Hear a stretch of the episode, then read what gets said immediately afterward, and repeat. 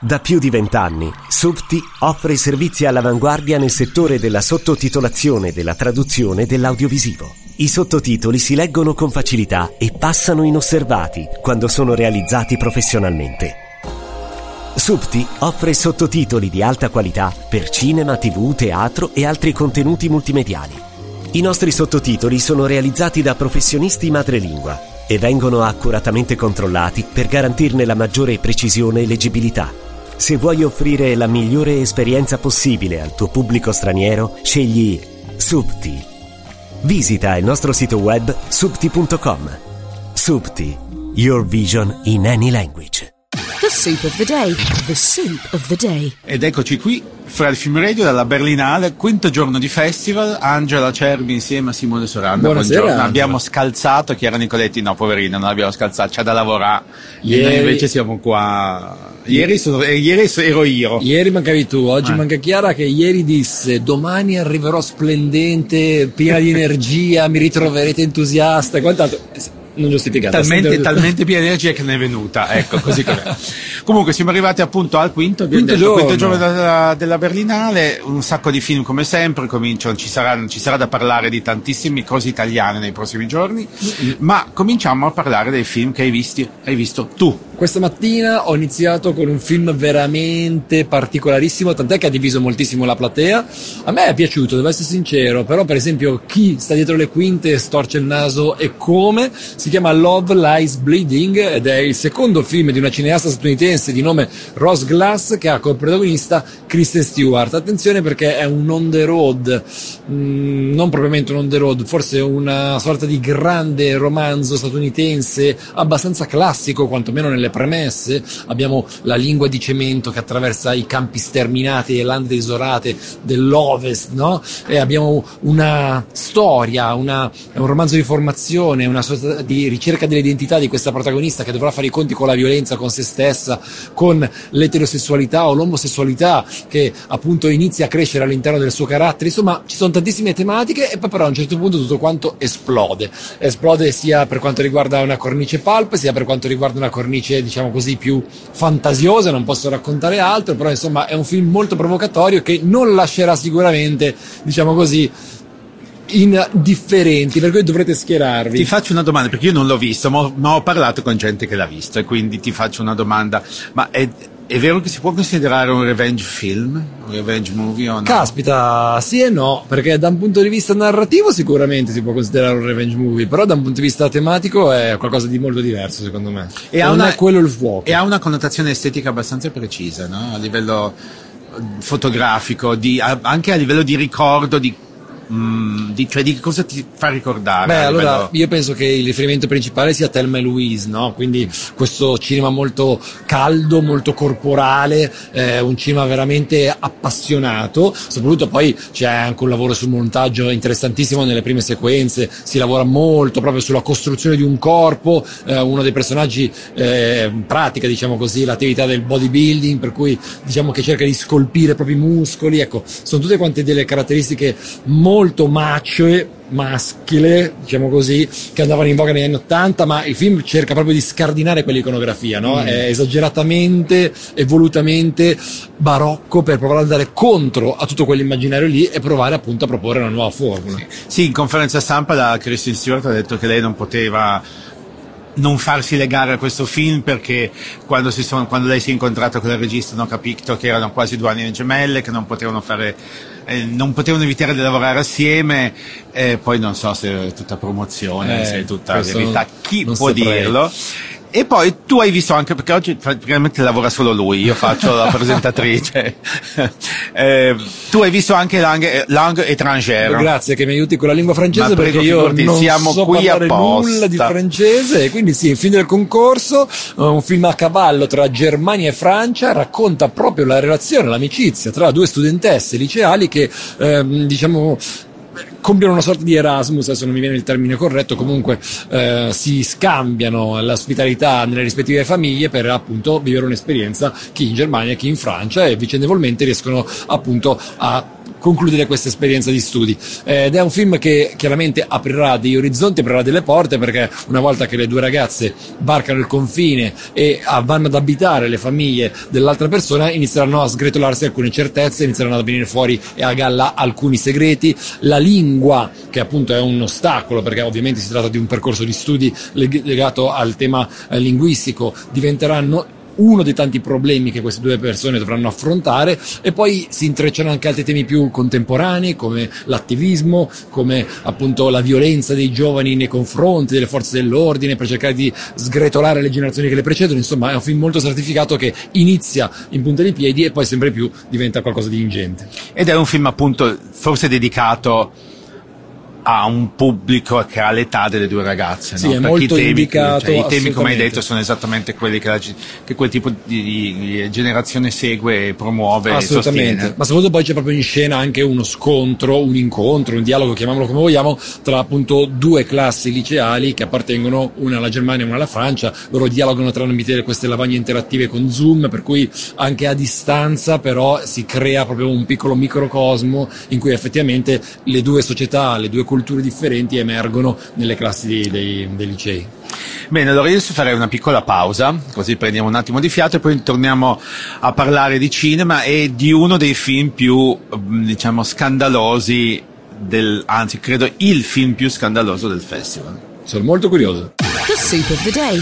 The soup of the day. Allora torniamo, eccoci qua, siamo di nuovo qui, Angela Cerbi, Simone Sorana per Fred Film Radio, la zuppa, the soup of the day di questo quinto giorno di festival, dicevamo il film più scandaloso del festival. All'interno della sezione Panorama è stato selezionato il film The Visitor di Bruce LaBruce.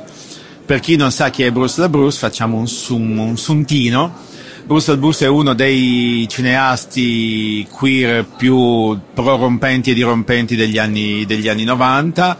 Ha fatto film, tantissimi film prodotti in Germania effettivamente. Ha cominciato mm, un sodalizio un milione di anni fa con una casa di produzione tedesca che era l'unica forse che gli dava spazio e fiducia per fare i film eh, che lui faceva e eh, è arrivato quest'anno con questo The Visitor che è praticamente una rivisitazione a suo modo eh, di Teorema di Pasolini, nel senso che il, eh, il plot narrativo è, esattamente questo, questo straniero, estraneo, che eh, si inserisce in una famiglia borghese e poco alla volta scardina tutte le, tutte le certezze di questa famiglia, però la fa Bruce la Bruce Way, non la fa alla Pasolini Way, quindi la Bruce la Bruce Way è, una, è, una, è un modo ipersessuale e ipersensuale, quindi tutto quello che succede all'interno di questa famiglia, tutti i, eh, diciamo le modifiche dei rapporti e lo sgretolamento dei ruoli viene attraverso l'atto sessuale. Quindi è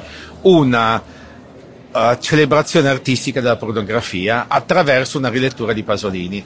È un film, eh, non, un film non film perché nasce come progetto di videoarte che poi è stato ampliato e gonfiato fino a farlo diventare un film e di fatti ha una stranissima storia perché è prodotto da una galleria d'arte, non, è, non c'è un produttore reale. Poi lui, Bruce, Bruce, è diventato produttore di se stesso quando ha deciso di trasformarlo in un film.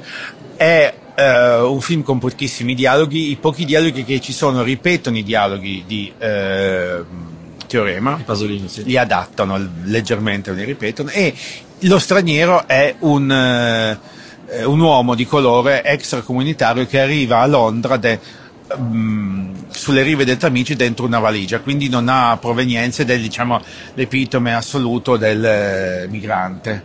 E diciamo che c'è questa, un ulteriore riferimento eh, contemporaneo a quelli che sono i problemi di Brexit Mhm. e eh, accettazione degli stranieri, cioè, sappiamo no, che il Brexit ha creato un po' un disastro a livello, a livello di rapporti con, con gli stranieri che già vivevano a Londra, tanti se ne sono andati e eh, l'accettazione dello straniero eh, è, è stata vista in un modo sempre più negativo per propaganda politica ovviamente. Difatti il film, tutta la prima parte, quando il, eh, il visitatore viene scoperto, quando questa valigia viene aperta, il, il sottofondo è questo dialogo di un, di un eh, estremista di destra inglese che parla di come si dovrebbe risolvere, ovviamente non in modo particolarmente um, brillante, e brillante il problema, il problema eh, dell'emigrazione. Io incontrerò Bruce la Bruce domani, quindi poi domani magari vi saprò dire un po' di più.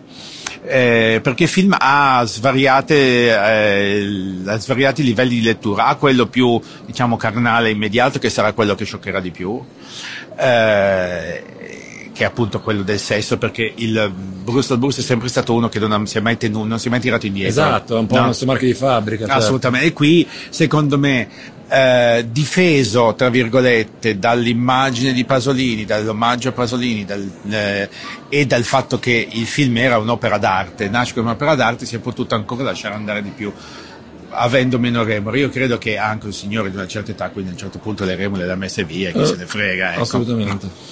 E, però ne parleremo poi con più. Ti invito molto per, per l'intervista di domani perché lui è veramente un personaggio molto interessante. Sì, lui è molto interessante, è uno che può essere un po' complicato, però se gli fai la, prime, la prima domanda giusta, che si, poi uno parla e parla, parla, parla, mm-hmm. parla, parla, parla. No, e poi uno che ci crede ancora, sì. ci crede molto in quello che fa, quindi sì. per quanto sia strano quello che fa il fatto che ci creda è già un vantaggio, per noi almeno che dobbiamo intervistare. ecco. E poi cosa, di cosa possiamo parlare ancora? Allora, io ieri sera non ho visto il film che tu hai visto e so che non ti è piaciuto tantissimo. Oh madonna. un film allora par- parliamo della signora Huppert perché il film coinvolge la signora Isabelle Huppert che è a Berlino con due film un esatto. film in concorso e un film a panorama tu hai visto quello del concorso io ho visto quello di Aung San Suu che si chiamava si chiamava se ancora si chiama eh, non mi ricordo sai che non mi ricordo ecco che è questa storia di questa, questa signora che, che, è la Huppert in Giappone che fa la si improvvisa insegnante di lingua, pur non avendolo mai fatto.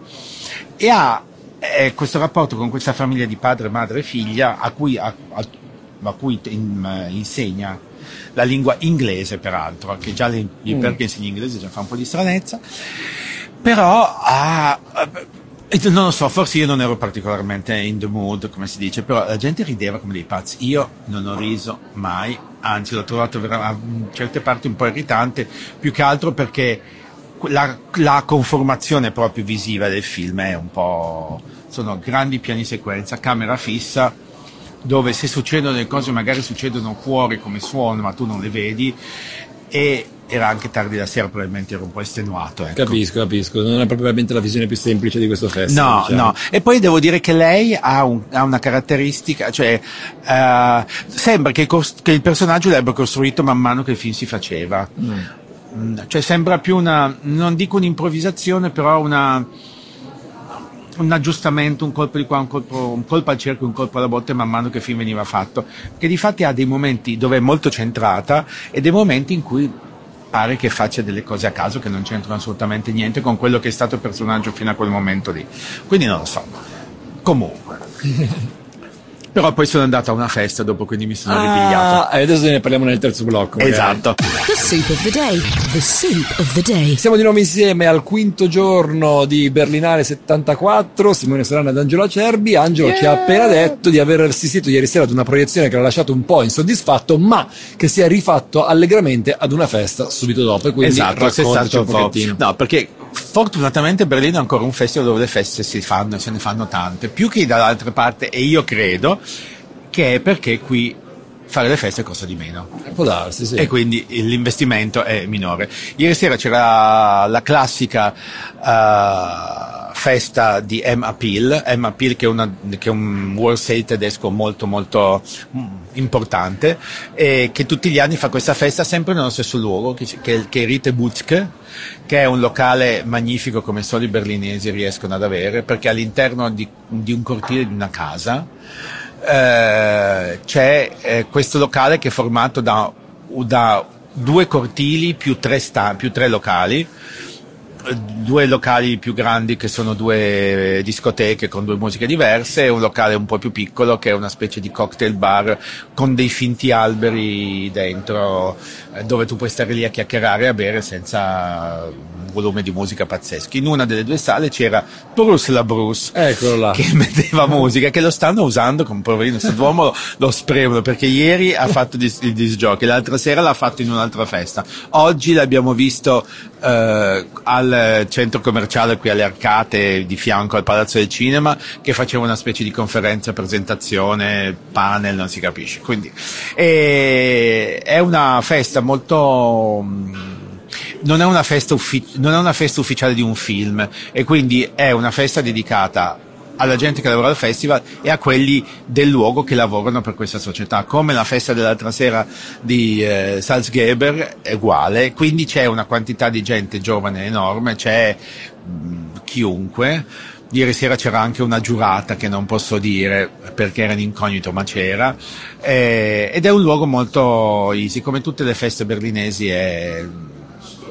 Si sta si, si sta. alla grande. Livelli, ba- livelli di rilassamento massimi, si beve, si spende poco, si balla tanto. Però sentite che esperienza che ha Angela Cerbi nel saper navigare questo micromondo delle feste. Io non ricevo un invito neanche a morire. Ma questa neanche non è morire. Invito, si va e fai in modo di entrare. Eh, ma io non sapevo neanche che ci fosse questa festa, invece lui ha proprio l'agenda fittissima, è un mito. No, è non, c'ho, vengo qua da, dal non so neanche quanto, ma dal 93 mi pare, 94. Quindi Sei un mito, Angelo. E, e poi basta. Stasera niente feste, però possiamo, stasera si va al cinema. Eh. Stasera eh. si va al cinema, poi si va a casa a dormire, mm-hmm. ma io ci tengo a ricordare che effettivamente qualche anno fa anch'io ho fatto le mie feste sulla Berlinale e una volta ho avuto il privilegio e l'onore di partecipare ad una festa in cui, altro che Bruce la Bruce da mettere i dischi, ma Angela Cerbi suonò in questa festa italiana, la della Rai, non ricordo. Sì, era di un film di era della Paranza. Bellissimo, era bellissimo. E lui fu bravissimo, tutta la pista scatenata, ci hanno divertito tanto divertito, io, io, mi diverto. Grande a suonare mi diverto.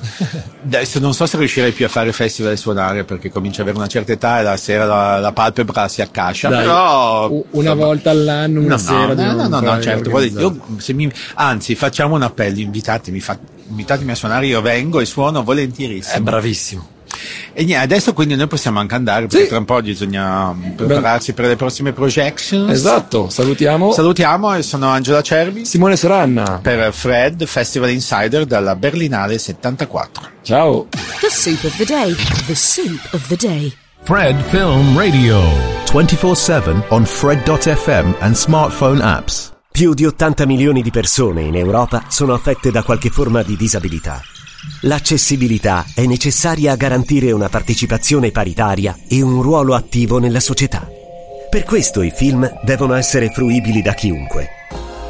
Da 12 anni, Subti Access è impegnata nella ricerca e nella produzione di contenuti accessibili per il cinema, la tv, il teatro e i contenuti museali. Per saperne di più, subtiaccess.com. Subti Access, your vision for all.